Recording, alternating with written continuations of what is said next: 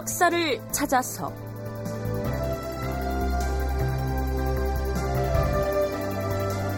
제 521편 수양은 대군에 만족하지 않았다. 극본 이상남, 연출 김태성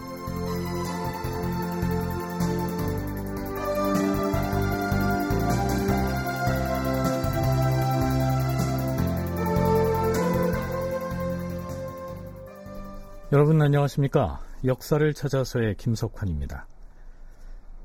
지난 시간 말미에 단종직위 교서의 내용 일부를 소개했었는데요. 물론 국왕이 왕위에 오르면서 취임 인사격의 교서인 만큼 국왕의 명의로 발표가 됩니다. 그러나 그 교서의 내용에 12살에 불과했던 단종 자신의 견해가 반영됐다고는 보기가 어렵겠죠. 대개 단종처럼 미성년인 어린 왕이 즉위를 하게 되면 궁중에서 가장 서열이 높은 후비가 수렴 청정을 하는 것이 일반적인데요. 당시 단종에게는 대왕 대비도 없었고 대비도 없었으며 심지어는 단종 자신이 아직 미혼인 상태였으므로 왕비마저 존재하지 않았습니다. 그렇다면 이 나이 어린 국왕을 대신해서 실질적으로 누가 정사를 살폈는지 궁금하지 않습니까? 주기교서의 내용을 잘 살펴보면 그 힌트를 찾을 수가 있습니다.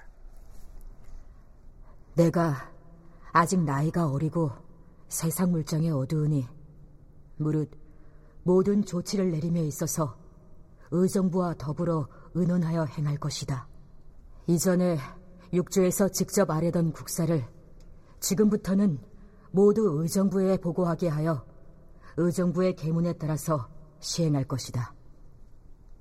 무릇 인사 문제에 관해서는 내가 사사로이 가까운 자들은 쓰지 않고 모두 공론대로 처결할 것이다.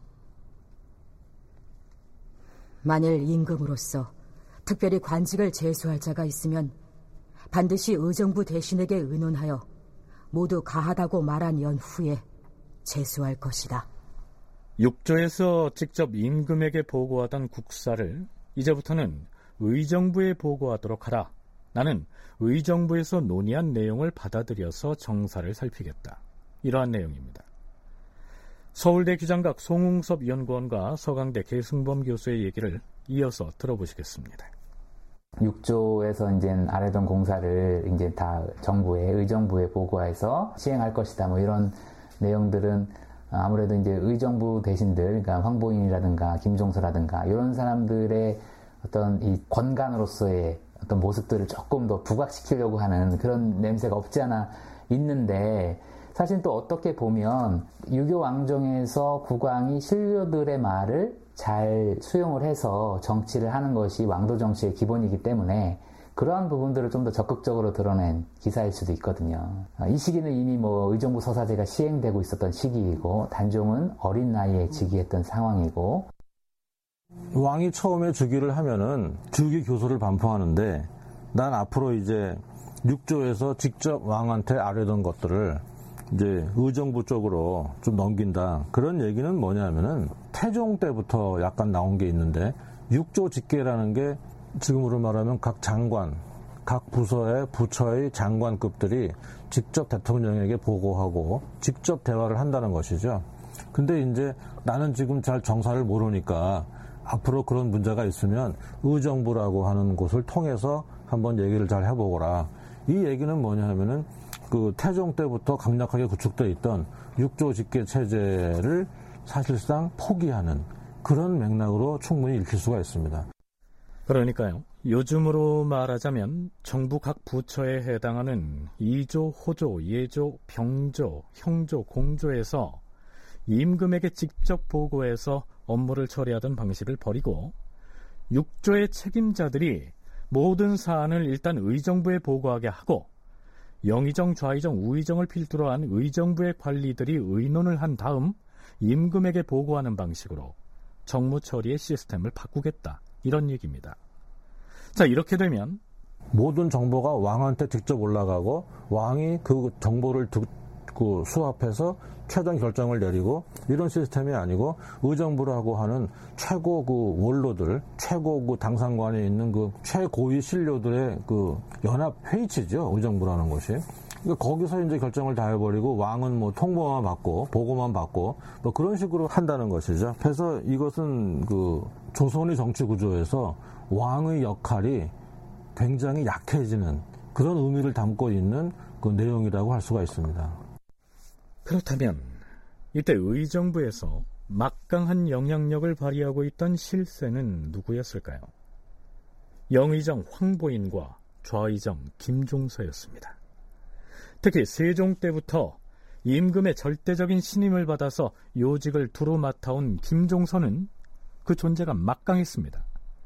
권력에 대한 야심을 키워가고 있던 수양대군에게 의정부의 힘이 쏠리는 이 상황은 영 못마땅했을 겁니다.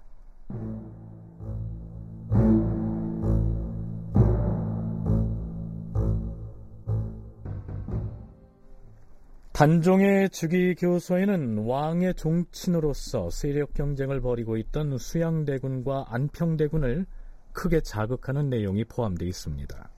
이런 내용이죠.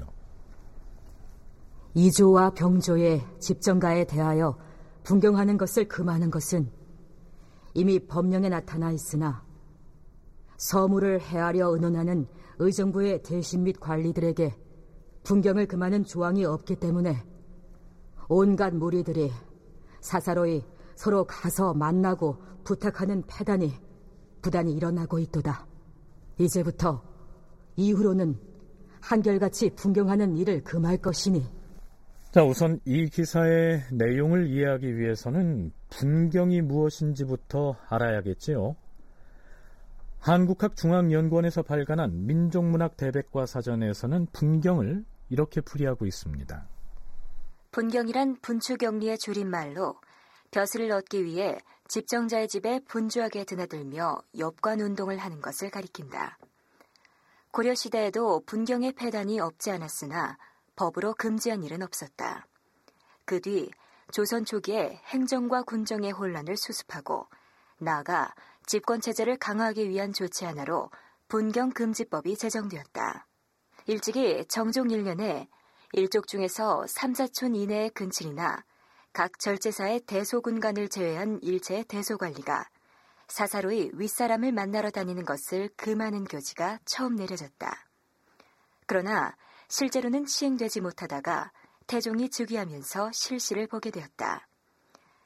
이후 여러 차례 제도적인 조치가 거듭되던 끝에 성종 1년에 가서야 분경의 금지 대상이 확정되어 경국대전에 법제화되었다. 네, 이 경국대전에 의하면 문관에 대한 인사 업무를 담당하는 이조를 포함해서 무관에 대한 인사를 담당하는 병조의 장수들 그리고 이방과 병방의 승지들 또는 사헌부나 사관원의 관원들 이런 관리들의 집에 동성 8촌 이내의 친척이나 처가 쪽으로 6촌 이내 또는 이웃 사람 등이 아니면서 출입하는 자는 분경자로 간주해서 백대의 곤장을 맞고 삼천리 밖으로 유배하도록 규정되어 있습니다. 자, 그만큼 인사청탁의 폐해가 심했기 때문에 이런 법이 생겼겠죠. 그런데 우리가 탐색하고 있는 단종 시기에는 아직 분경을 금지하는 법은 없던 시절이었는데요. 단종이 즉위교서에서 분경 금지를 못 박은 것입니다. 그런데 이에 대해서 수양대군과 안평대군이 모처럼 목소리를 같이 해서 의정부에 항의를 하고 나섭니다. 우리들에게 분경하는 것을 금한다고 했는데 이것은 곧 우리 대군들을 의심하는 것이 아닌가?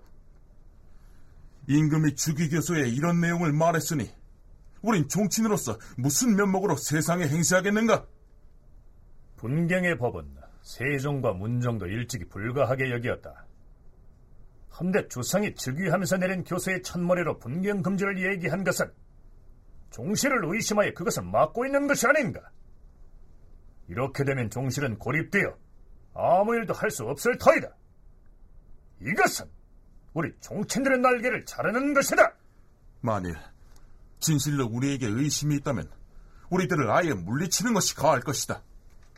우리들이 이 위태하고 의심스러운 상황을 맞이하여 마음과 힘을 다해 여러 대신과 더불어 함께 난국을 구제하려 했는데 도리어 시기하고 의심을 하고 있으니 이것이 어찌된 일인가?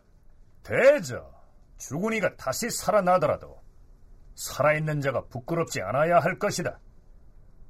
가령 세종대왕이 다시 세상에 살아난다면 종실을 의식하여 분경 금지 조치를 발표한 것을 보고 능히 부끄러워하시지 않겠는가?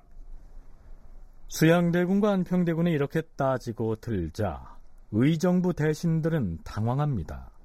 결국엔 이러한 조치를 내리죠. 수양대군 등의 말에 영의정 황보인 등이 크게 놀라서 헌부에 명하여 대군의 집에서는 분경을 금하지 말게 하였다. 수양대군과 안평대군 등의 집에서는 분경을 허용한다. 이 말은 그 대군들의 집에 누가 무슨 청탁을 하러 드나들더라도 문제 삼지 않겠다. 이런 얘기입니다. 이덕일은 김종서와 조선의 눈물에서 이렇게 기술하고 있습니다. 분경을 금한다는 즉위교서에 수양이 반발하고 나선 것은 의외의 일이었다. 이는 수양이 왕위의 뜻이 있음을 공공연히 선포한 것이나 마찬가지였다.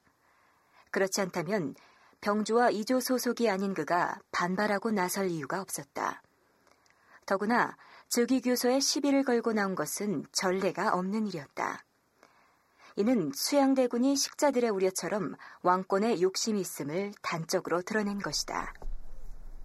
조선 초기 정치사 연구의 저자인 최승희는 분경 금지 조치를 내린 배경에 대해서 이렇게 기술하고 있습니다.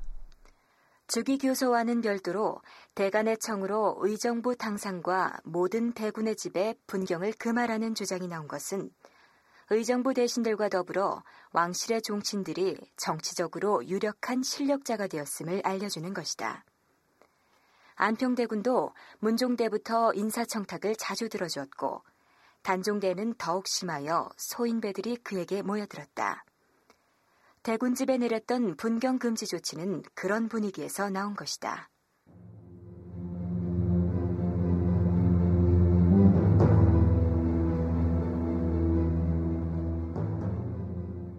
그렇다면 이 시기에 수양대군은 실제로 왕위의 뜻을 두고 세력 확장을 위해서 안평대군과 경쟁을 벌이고 있었을까요? 개인적인 생각으로는 처음서부터 뭐 이렇게 둘 다 이 왕자에 관심이 있다던가 아니면은 정말 나쁜 사람들로 양쪽 중에 어느 한쪽을 몰아가기보다 전체적으로 보면은 종친들이 정치에 개입되는 것이 갖고 있는 어떤 이 왕정 사회에서의 한계들 그리고 위험성들 이러한 것들이 어, 세종대 세종대에 계속적으로 종친 우대 정책 정책들이 펼쳐지는 과정 속에서 어, 이르게 된 결과물로 어, 봐야 되지 않을까. 두 사람의 의도를 계속 뭐 단정 짓기보다는 그런 전반적인 큰 틀에서 접근하는 것이 오히려 이해에 도움이 되지 않을까 아, 그런 생각들을 해봅니다. 아무리 수양대군과 안평대군이 권력에 대한 야심이 있었다고 한들 단종이 즉위한 직후부터 쿠데타를 일으킬 계획을 세우지는 않았을 거란 얘기입니다. 그런데 단종실록 아니 노선군 일기를 보면 아예 수양과 안평은 단종 즉위 초부터 모종의 거사를 위해서 경쟁하는 것처럼 묘사되어 있습니다. 단종이 즉위한 지 고작 두 달밖에 안 된 1452년 7월 수양대군이 자신의 수하인 권남과 나눈 대화가 심상치가 않습니다. 자, 게이츠 말고 이리 들어오너라. 하오나 소인이 어찌 대군마마의 완해까지 괜찮대도 그러는구나. 어서 들어오너라. 예, 그럼 실례하겠사옵니다. 사서에는 권남이 수양대군을 아련코자 하니 수양이 권남을 와내로 맞아들이었다 이렇게 적고 있습니다. 누울 와자에 안 내자를 쓰는 와내는 곧 침소를 일컫죠. 대군마마께서 사람을 부르거나 혹은 거둥하게가 여간 조심스럽지 아니한 탓에 찾아뵙는 일도 쉽지가 않사옵니다. 자네야말로 틀림없이 나의 마음을 헤아릴 줄 아는구나. 아닌 게 아니라 나의 동정이 실로 어려운 지경이다. 종친의 집에 분경하는 것을 금호한 것은 아마도 이혈로가 의정부 대신들을 움직여서 그리하도록 시켰을 것이야.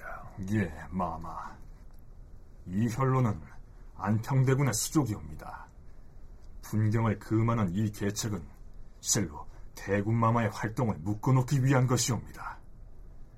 이혈로는 반드시 장차 난을 일으킬 것이옵니다. 안평대군의 소행을 보면 그저 조용히 있을 사람이 아니옵니다. 그러니 대군 마마께서도 환난에 대비하는 계책을 세워야만 하옵니다. 음, 죽고 사는 것은 하늘의 명에 달려 있으니 난 마땅히 바른 길을 순순히 걸어갈 뿐이다. 바야흐로 하늘이 화를 그치지 않아서 문종 왕께서 승하시고 이제 갓 왕위에 오른 지금의 임금은 나이가 어린 탓에 지금 나라가 뒤숭숭한 때이옵니다. 수양대군 마마께서는 의심을 받을 만한 처지에 계시니 각별히 행동을 삼가야 할 것이옵니다. 지금 안평대군의 사람됨이 흉악하여 반역할 마음을 품은 지가 이미 오래이다. 세종 때도 음모를 획책하였으나 다만 세종대왕을 두려워하여 감히 틈을 타지 못하였을 뿐이다. 한데 이후 문정의 왕위를 잇자 대신들과 몰래 결탁하고 널리 사람들을 유인하더니 오늘에 이르러서는 조정의 대신이 모두 자신의 신복이었어 두려워하고 꺼리는 바가 없게 된 것이다. 주상의 나이 어린 것을 경멸하고 더욱 방자 횡포하며 내가 손위인 것도 안중이 없이 밤낮으로 꾀를 내어 나를 해치려고 하네. 장차 이를 어찌할지 모르겠도다. 수양대군과 그의 수하인 권남이 침실에서 이러한 대화를 은밀하게 나누는 것으로 노산군의 일기에 올라 있습니다. 이 기록만으로 보면 안평대군은 금방이라도 반역을 일으킬 기세고요. 수양대군 역시 그것에 대비해서 무슨 비상한 방비책을 세우는 듯한 아주 긴박감이 서려 있지 않습니까? 그렇다면 형인 수양대군이 버티고 있는 상황에서 과연 안평대군이 왕위를 차지하기 위해서 반역을 일으키려고 하는 아주 무시무시한 음모를 꾸미고 있었을까요? 송웅섭 연구원의 얘기입니다. 심지어는 세조조차도 수양조차도 그런 쿠데타를 염두에 두고 있었을까라고 하는 부분들에 대해서는 좀 고민을 해볼 필요가 있을 것 같고요. 문종 문종이 일찍 사망하고 또 어린 단종이 즉위했던 상황 여기로부터 발생하는 여러 가지 가능성들 복잡한 어떤 정치적 그 변수들 이런 것들이 결국 안평과 수양으로 하여금 굉장히 또 그들 역시 그 복잡한 상황에 내몰리게 되는 이런 식에서 이제 해석을 해야 되지 않을까. 왜냐하면은 개인적인 생각으로는 어, 안평대군이 과연 역모를 추진했을까, 자신이 왕이 되려고 했을까, 조금 거기에 대해서 좀 회의적이거든요. 수양이라면 모를까 안평이 자신의 형을 제치고 게다가 조카를 몰아내고 왕위를 탐할 엄두를 낼 수 있었겠느냐? 그게 아니라는 겁니다.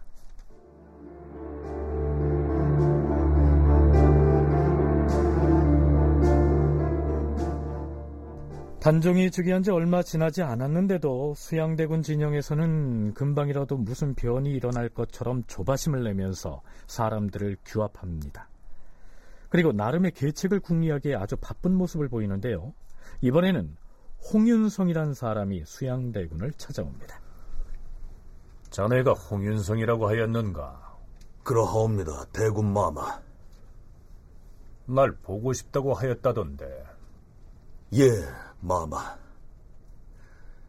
대군 마마께서는 영웅의 재질을 갖추신 분으로서 평소 그 명성이 자자했사온데 세종과 문종께서 잇따라 빈천하시고 어린 임금이 왕위에 있다 보니 현재 조정은 충신과 간신이 뒤섞여서 물란한 지경이 옵니다. 이런때 대군 마마께서 부질없이 소자를 지킨다 해도 한 번 악명을 얻게 되면 후세 누가 알겠사옵니까? 지금은 부득불 변에 대처해야 할 때이옵니다. 지금 사소한 의리를 지킨다고 해도 나중에 일을 일으켜서 크게 악명을 떨치게 되면 지금 지키고 있는 절개나 사소한 의리는 다 묻혀버리기 십상이니 아예 작은 의리에 얽매이지 말고 큰 일을 도모하라. 홍윤성의 한 말이 대충 이런 취지인 것 같습니다. 하늘의 길인 천도는 겸허함을 더하고 사람의 길인 인도는 겸허함을 좋아하나니 나는 바른 것을 순순히 따를 뿐이니라. 만일 이 나라가 국난을 당하여 내가 떨쳐 일어난다면 반드시 바람을 쫓아서 나의 뜻에 함께할 사람들이 있을 터이다. 그래, 만일 그런 일이 일어난다면 자네는 능히 나를 따라서 처자식은 잊어버리고 종묘사직을 위해 죽겠는가? 여부가 있겠사옵니까? 수양대군 대군마마 선비는 자기를 알아주는 사람을 위하여 죽는 것이니 처자에게 미친 루 따위를 농하겠사옵니까? 오, 그래. 내가 잠깐 농담을 했을 뿐이라네, 이 사람아.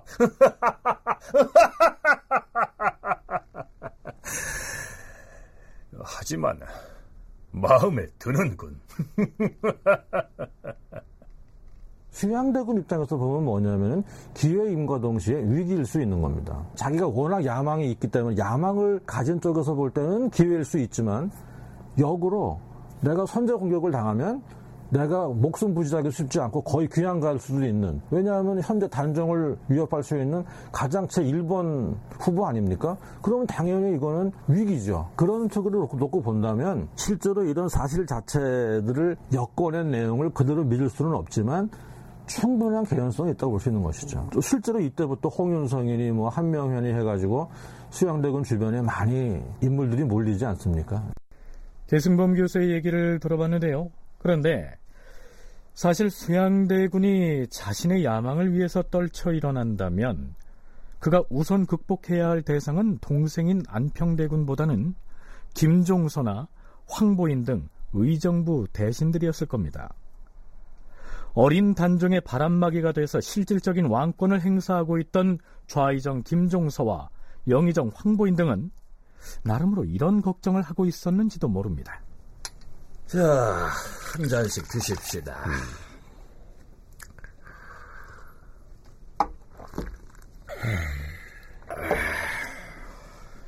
문제는 대군들입니다. 그렇습니다. 저들은 어린 주상이 보위에 있는 이 정세를 언제까지나 그저 지켜보고만 있지는 않을 것이에요. 대군들이라고는 했지만 나머지 대군들이야 무슨 불경한 생각을 하겠습니까? 결국 수양이 문제지요. 우리가 주상의 즉위 교서에 분경을 금한다는 구절을 넣었더니 펄쩍 뛰는 모습을 보세요. 요즘 이런저런 도성의 몰입애들이 수양 주변으로 모여들고 있다는 소문이 자자합니다. 그렇다면 생각보다 일이 일찍 터질지도 모릅니다. 손을 놓고 있다가 당할 수만은 없지 않겠습니까? 주상의 나이가 아직 미령하신데. 맞습니다. 수양 대군이 차마 다른 생각을 하지 못하도록 우리가 선수를 쳐야 합니다. 물론 김종서를 포함한 당시 의정부 대신들의 사정을 가상해서 꾸며본 얘기입니다. 이제 단종이 죽이겠지 않습니까? 그러면 주위에서 단종을 호위하면서 권력을 구축하려는 사람들이 당연히 있겠죠. 그러면은 뭐냐면은 그 사람들이 가장 무서워한 잠재적인 적은 수양대군이죠. 그러니까 정확한 사실을 말할 수는 없으나 우리 인간의 경험으로 볼 때는 서로 이제 견제가 들어간다고 볼 수가 있죠. 그러니까 단종 자신이 했다는 게 아니라 단종을 통해서 권력을 행사하는 그 의정부를 중심으로 했던 원로들 그 사람들은 이 단종을 중심으로 한 왕위와 현재의 정권을 잘 유지하기 위해서는 눈의 가시라고 할 수 있는 수양대군을 요거 한번 뭐, 뭐 하나 걸리기만 해라. 그걸로 제거하겠다. 그런 마음을 품었을 가능성은 있죠.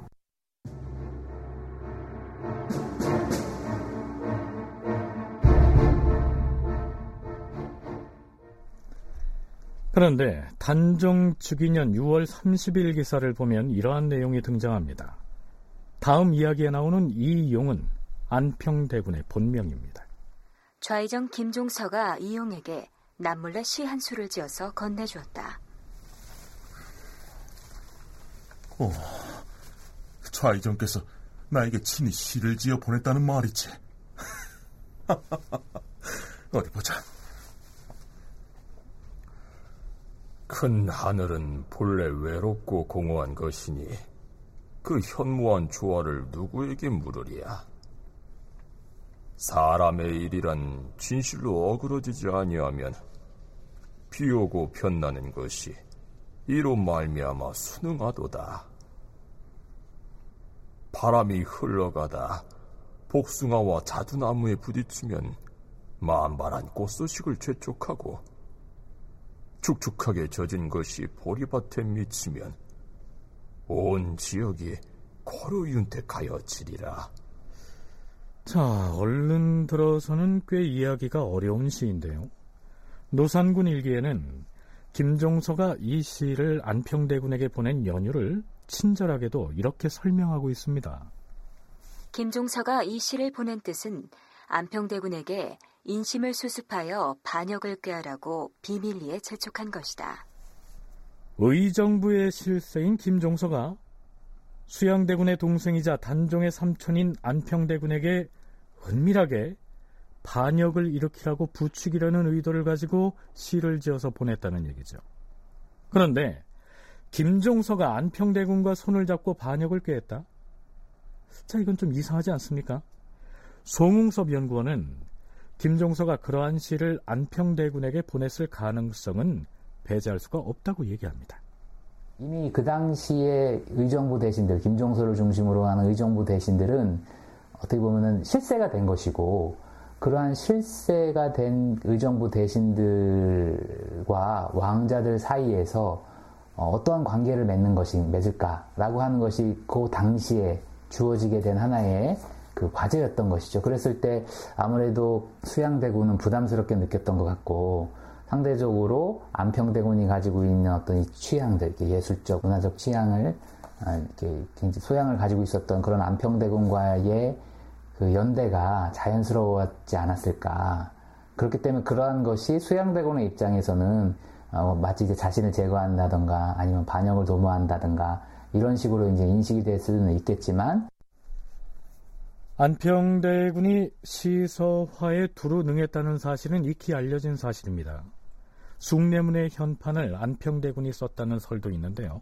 그건 어디까지나 설이기 때문에 차치하고라도 이 안평대군의 글씨는 멀리 명나라 황제도 탄복할 정도였습니다. 실록에 이런 기사가 있죠. 문종주기년 8월 5일 명나라 사신 정선이 거래 들어와 예를 갖춰 하려나니 임금이 근정문 안에서 맞이한 다음 사정전으로 함께 들어가 다리를 행하였다. 그때 명나라 사신 정선이 임금에게 아뢰었다. 조선국 주상 전하, 지난번에 조선에 왔다가 안평 대군이 손수 쓴 글씨를 가지고 가서 황제 폐하께 바쳤사온데 황제께서 말씀하시기를 이것은 매우 훌륭하도다. 흡사 옛 원나라 때의 명필 조장에 서치하 흡사하구나 하시면서 칭찬을 아끼지 아니하셨사옵니다. 안평이 이러한 예술적인 재능을 가진 인물이었기 때문에 어린 단종을 모시고서 정무를 수행하고 있던 김종서로서는 왕실의 종친과 좋은 관계를 유지할 필요가 있어서 자연스럽게 안평대군에게 시한 수를 지어보냈을 가능성은 있다. 이런 얘기입니다. 사실 앞에서 소개했던 그 시는 자연의 섭리를 노래한 작품으로 해석할 수도 있을 텐데요.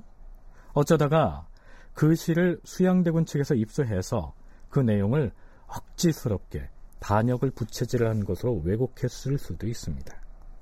사실은 왕자들이 비정상적으로 어, 정치에 너무 깊숙하게 개입됐던 이런 상황들은 어떤 식으로든지 정리될 필요가 있었고 그 정리되는 과정에서 그것이 어, 자연스럽게 이루어졌다기보다도 이렇게 파열음들을 이제 어, 내는 형태로 어, 나타나는 것 그것이 바로 이제 안평을 수양대군 측에서 계속 역모로 몰아가고 있는 반란을 도모하고 있었다는 식으로 몰아가고 있는 기본적인 태도이지 않을까 예, 그런 생각들을 좀 갖게 됩니다.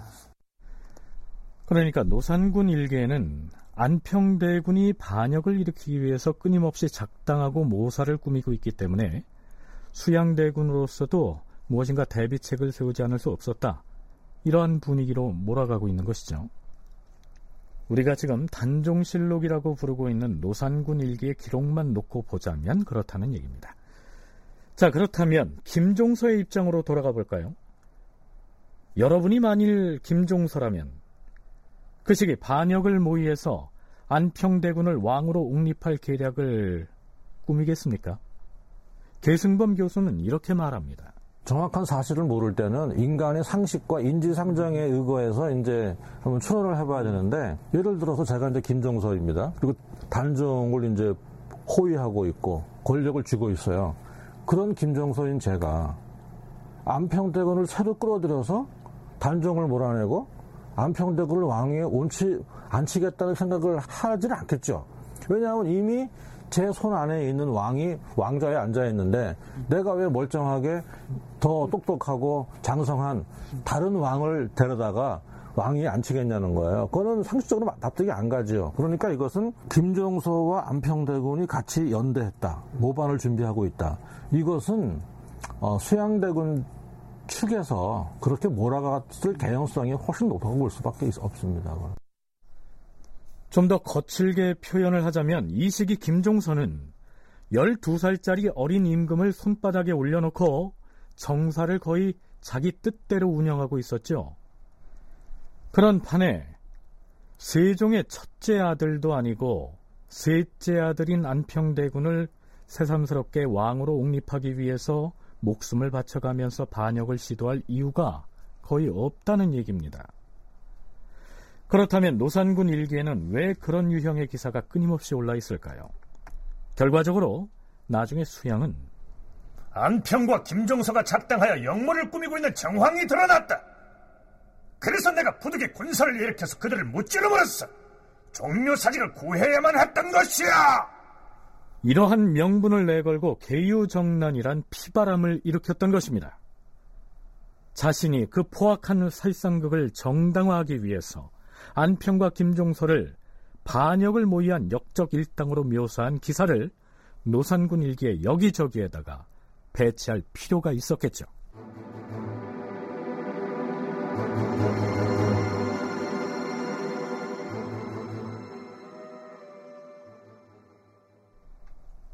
자, 이제부터는 수양대군을 필두로 한 종친 세력과 영의정 황보인, 좌의정 김종서 등의 의정부 대신들이 직접 부딪히게 된 구체적인 사안 하나를 짚어보겠습니다.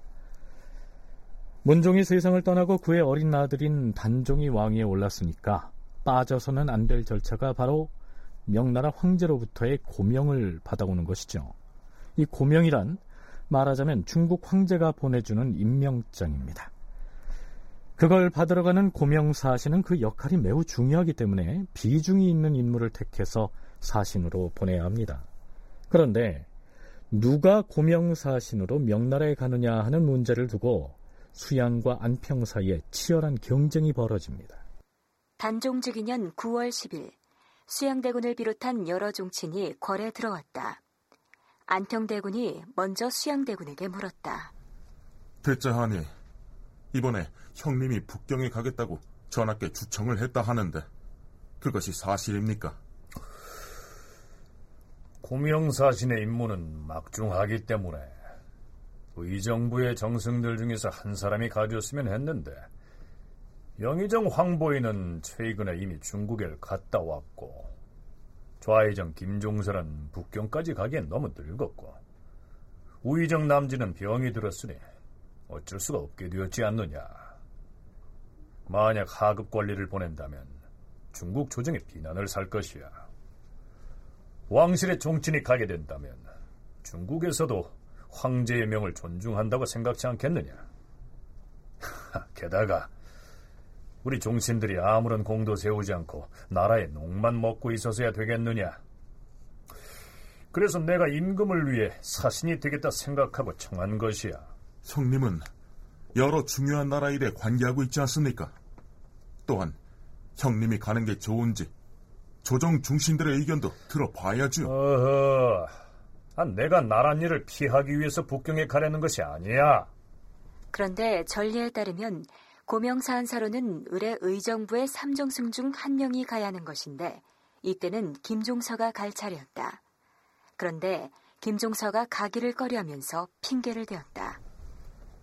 여러분도 익히 알다시피 내가 오랫동안 변방의 장수로 있으면서 여진족 족장들의 이름을 모르는 자가 없는데 사신으로 왕래하다가 불의의 편이라도 당하면 국가에 걱정을 끼칠까 두렵사옵니다.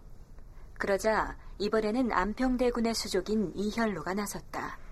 안평대군은 용모도 준수하고 수염도 근사하고 그뿐입니까?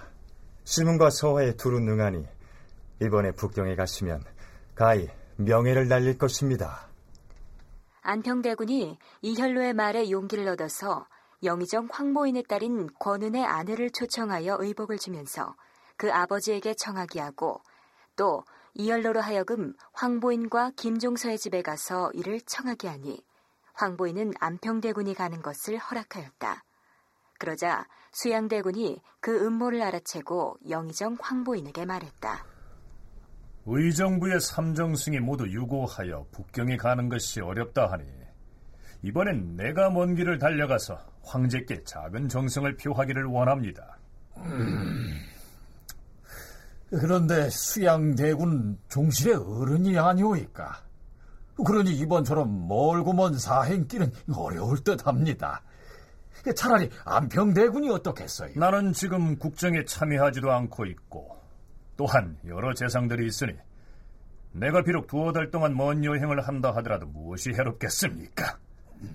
하물며 지금의 임금은 나이가 아주 어리신데 종실의 대신이 어린 임금의 명을 받들어 명나라에 간다면 중국 조정에서도 또한 우리나라가 예를 알고 채통이 있음을 평가할 것입니다. 영의정 황보인이 가급적이면 수양보다는 안평을 보내려고 애쓰는 것으로 봐서 확실히 의정부 대신들은 수양보다는 안평과 더 가까웠던 모양입니다. 그렇다면 수양대군은 이때쯤 되면 장차 왕권을 탐내고 있었을 텐데요. 왜 이처럼 명나라의 사신으로 가겠다고 고집을 부리고 있는 걸까요? 이런 고명사은사 같은 경우에 다시 말해서 이제 새로운 왕이 즉위했고 아, 그것에 대한 어떤 이제 책봉을 받는 이 수순에서 이루어지고 있는 이러한 사행들이 갖고 있는 의미가 있을 것 같습니다. 그래서 새로운 왕의 즉위와 책봉 수요에 깊은 공이 있다. 사, 그러한 그 사행을 통해서 그러한 공을 내세울 수 있는 굉장히 중요한 정치적 의미가 있는 것이죠. 그랬을 때 이제 수양대군이 아, 본인이 이제 가겠다고 자청을 했던 것도 자신에 대한 여러, 여러 가지 의구심들, 그런 것들을 불실시킬 수 있는 하나의 중요한 계기가 될 수 있고, 철저하게 자신은 왕을 보필하는 어떤 그런 주공의 역할, 아, 왕을 보필하는 삼촌으로서의 든든한 어떤 후견자의 아, 입지와 입장들을 좀 강조하는 정치적 측면들이 있지 않을까. 12살짜리 어린 임금이 보위에 있는데 종실 중에서 가장 나이가 많은 자신이 임금을 위해서 북경에 다녀온다면 국내외적으로 어린 왕을 보필하는 주공의 이미지를 각인시킬 수 있었을 것이다. 송웅섭 연구원의 견해가 그러합니다. 여기서 주공이란 말이 나왔는데요. 어린 단종이 왕위에 오른 이후에 수양대군은 자신을 주공과 비유하는 발언을 여러 차례 합니다. 여기에 거론된 주공은 주나라의 희공을 일컫죠. 주나라 문왕의 아들이자 무왕의 동생이었던 그는 어린 조카인 성왕을 잘 보필한 인물로서 공자가 꿈에 그릴 만큼 존숭했던 인물로도 유명합니다. 그러니까 수양대군은 자기도 주나라의 희공처럼 조카인 단종을 잘 보살피겠다. 이러한 뜻을 드러낸 것이죠. 물론 나중에는 주공과는 달리 조카인 단종을 죽이고 왕위를 빼앗고 말지만 말입니다.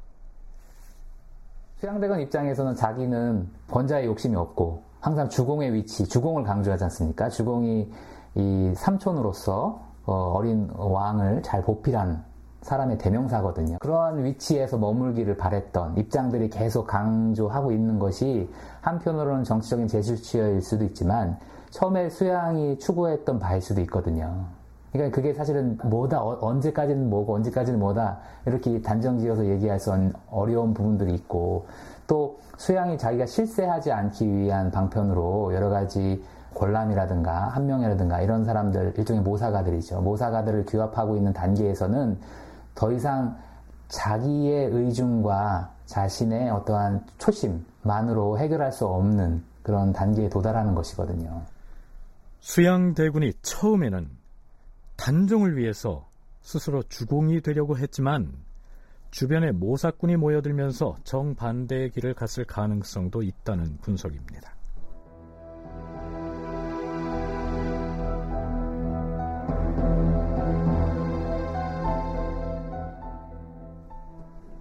그런데 명나라에 갈 사신을 결정하는 문제는 쉬 결론이 나지 않습니다.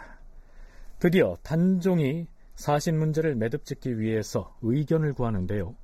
평소 수양대군에게 호의적인 태도를 보여온 도승지 강맹경이 이렇게 눈을 뗍니다.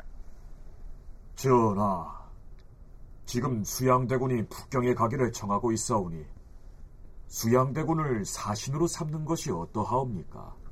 만약 그것이 불가하시다면 좌이정 김종서가 비록 늙었사오나 아직은 건강하니 그를 보내는 것도 가할 것이옵니다. 사신 문제로 다툼이 길어지는 것이 안타깝습니다. 차라리 왕실의 부마를 사신으로 삼으면 어떻겠어요? 부마라면 왕실의 사위를 말합니다. 아, 이는 국가의 큰 경사이온데 부마를 사시도로 삼는 것은 옳지 않사옵니다.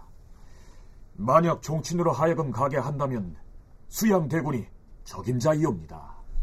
그런데 이때 묵묵히 듣고 있던 좌의정 김종서가 나섭니다.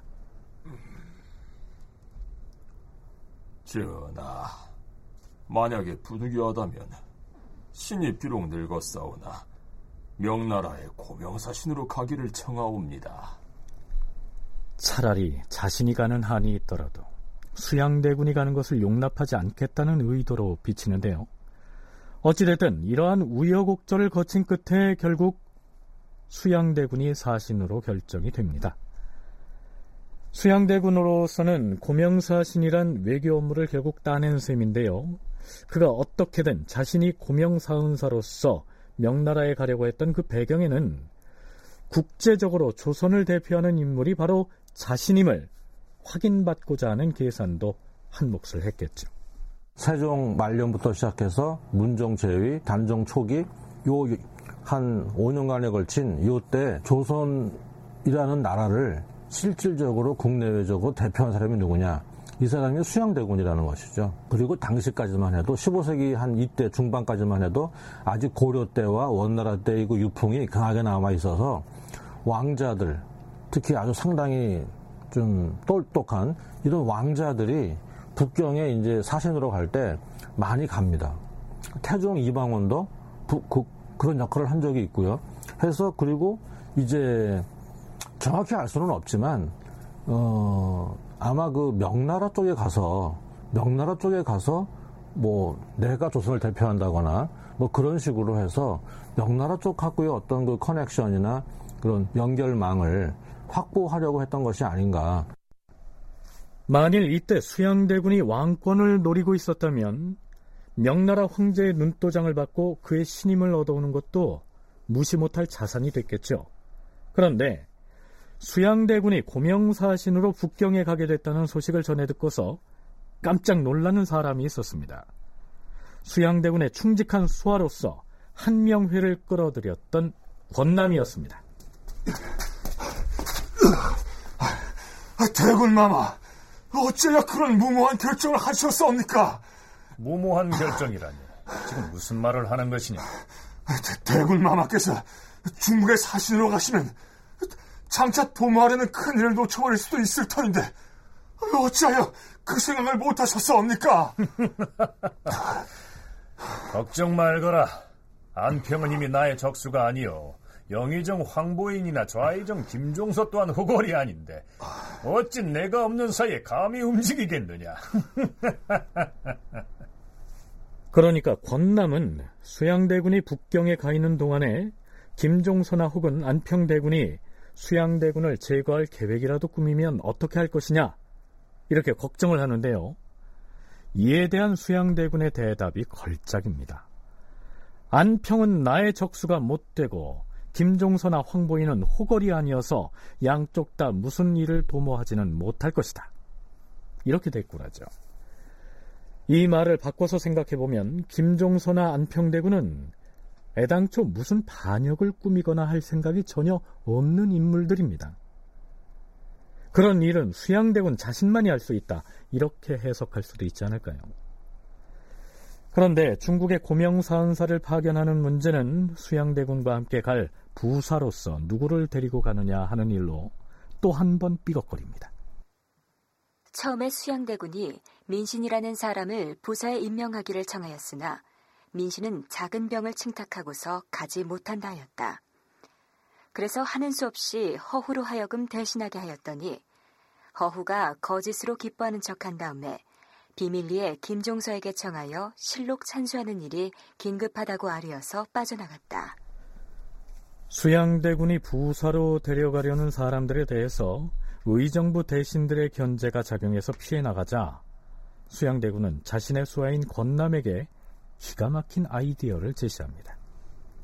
흠, 내가 부사로 데려가고 싶은 사람들을 의정부 재상들이 교묘하게 빼돌렸다 이 말이지. 좋다. 여러 재상들의 마음 쓰는 것이 이와 같다면 요즘 조정이 어찌 돌아가는지를 가히 알겠도다. 그렇다면 그래 이렇게 하면 어떻겠느냐? 무슨 묘안이 있으시옵니까 대군 마마? 내가 이번에 북경에 갈 때 황보석과 김순규를 부사로 데리고 가고자 하는데 대군 마마 그 계책이야말로 더 이상 좋을 수가 없사옵니다. 도대체 이 두 사람을 부사로 임명해서 북경에 데리고 가는 것이 무슨 대단한 계책이 된다는 말일까요? 지금 수양대군은 왕실 종친 세력의 상징이고 영의정 황보인과 좌의정 김종선은 어린 단종을 호위하면서 국정의 전반을 쥐락펴락하고 있는 의정부의 실세로서 서로 대립하고 있는 처지 아닙니까? 그런데 수양대군이 부사로 임명해서 명나라에 데리고 가겠다는 황보석은 영의정 황보인의 아들이고요. 김순규는 좌의정 김종서의 아들입니다. 말하자면 인질의 성격으로 그들을 데리고 가겠다는 얘기입니다. 자기를 공격하지 못하게 하는 어떤 그런 방비책으로 삼는 것일 수도 있지만 전체적인 측면에서 보면 일단은 권력을 잃지 않으려고 하는 수동 공격형? 뭐 이런 표현도 가능할 것 같은데 한편으로는 사행을 통해서 군주의 직위를 가장 적극적으로 돕고 있다라고 하는 그런 모습도 보이고 또 한편으로는 그 김종서의 아들들이나 이런 사람들을 같이 이제 동행을 함으로써 어, 자신에 대한 뭐 공격이라든가 이런 것들을 좀 미연에 막으려고 하는 그런 문제들이 있을 수 있고 수양대군은 의정부 두 정승의 아들들을 인질 삼아 부사로 데려가기로 한 자신의 생각에 스스로 감탄했던 모양입니다. 그는 자신의 수하인 권남을 향해서 이렇게 소리치지요. 안평대군의 흉악한 장깨 따위는 내 안중에도 없느니라. 어디 그뿐이냐? 내가 두 정승의 아들들을 데리고 가면 설령 안평대군의 아무리 거사를 도모하고자 하여도 저 두 사람의 아들이 내 손바닥 가운데 있는 바에 난을 일으키는데 동조하겠는가? 그들은 내가 돌아오기를 기다릴 것이다. 이것이 모사를 토벌하기 위한 나의 계책이다. 알겠는가? 자, 수양대군의 일련의 발언들로 미루어 보면 그 시기가 언제냐 하는 문제만 남았을 뿐 수양대군이 왕위 찬탈을 위한 변란을 일으킬 것은 기정사실로 굳어 있다고 봐야 하지 않겠습니까? 대권까지 놓고 하는 발언이었을까라고 하는 부분들은 여전히 좀 생각해 볼 필요가 있지만 모르겠습니다. 자기들 사이에서도 직접적으로 나중에 세조의 직이라고 하는 문제를 설사 그런 의중을 가지고 있고 세조가 그런 의향을 가지고 있다는 것을 알고 있었다 할지라도 적극적으로 드러내어서 말을 했을까 굉장히 조심스럽게 일단은 실세하지 않기 위한 방편에서 적극적인 얘기는 했겠지만 단종의 폐위라든가 아니면은 그들의 뭐 세조의 수양의 즉위라든가 이런 얘기들을 아주 이렇게 드러내놓고 막 이야기하는 것은 그들 입장에서도 그렇게 편한 말은 아니었을 거다. 정말로 무력을 동원해서 정변을 일으킬 거라면 대단히 비밀리에 그리고 치밀하고 또 조직적으로 움직여야 할 텐데요. 이렇듯 드러내놓고 난을 일으킨다느니 뭐 모사를 토벌한다느니 하면서 큰 소리를 내는 모습이 어색하게 여겨지는 것은 틀림이 없습니다.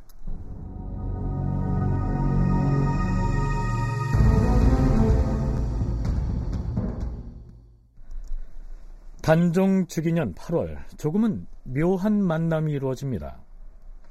우리는 집현전을 얘기하면 성산문 등의 사육신이 떠오르고요. 사육신 하면 그들을 등지고 세조 쪽으로 옮겨간 김질이나 신숙주 등을 떠올리지 않습니까? 자 그렇다면 신숙주는 언제부터 수양대군과 소통을 했을까요?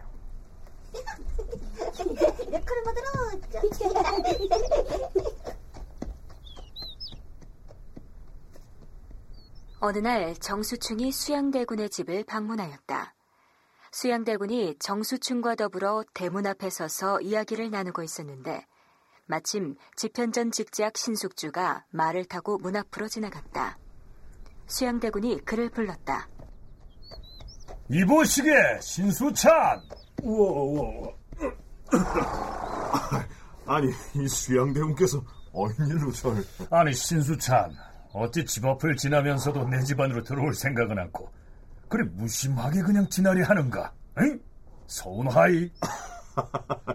아니, 발길을 대문 안으로 들이는 일이 쉽지가 않다. 자자자자 그러지 말고 오늘은 우리 집에 들어와서 함께 술잔이나 키우겠세.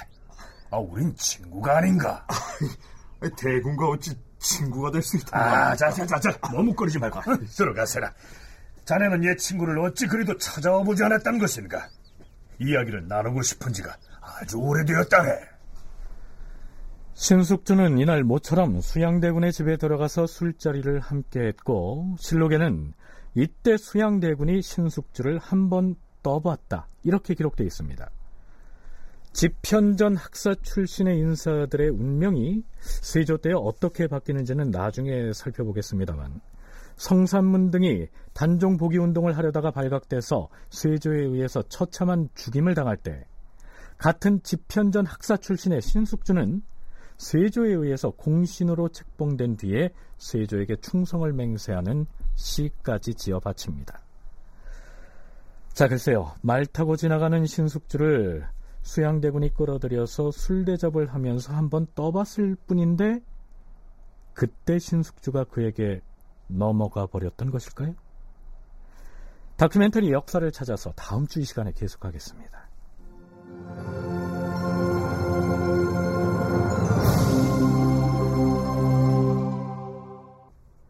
출연 양석정, 전종구, 김현수, 신범식, 윤용식, 전영수, 송대선, 장병관, 이승준, 임호기, 공준호 낭독 이슬, 해설 김석환 음악 박복규, 효과 신연파 정영민, 기술 이진세.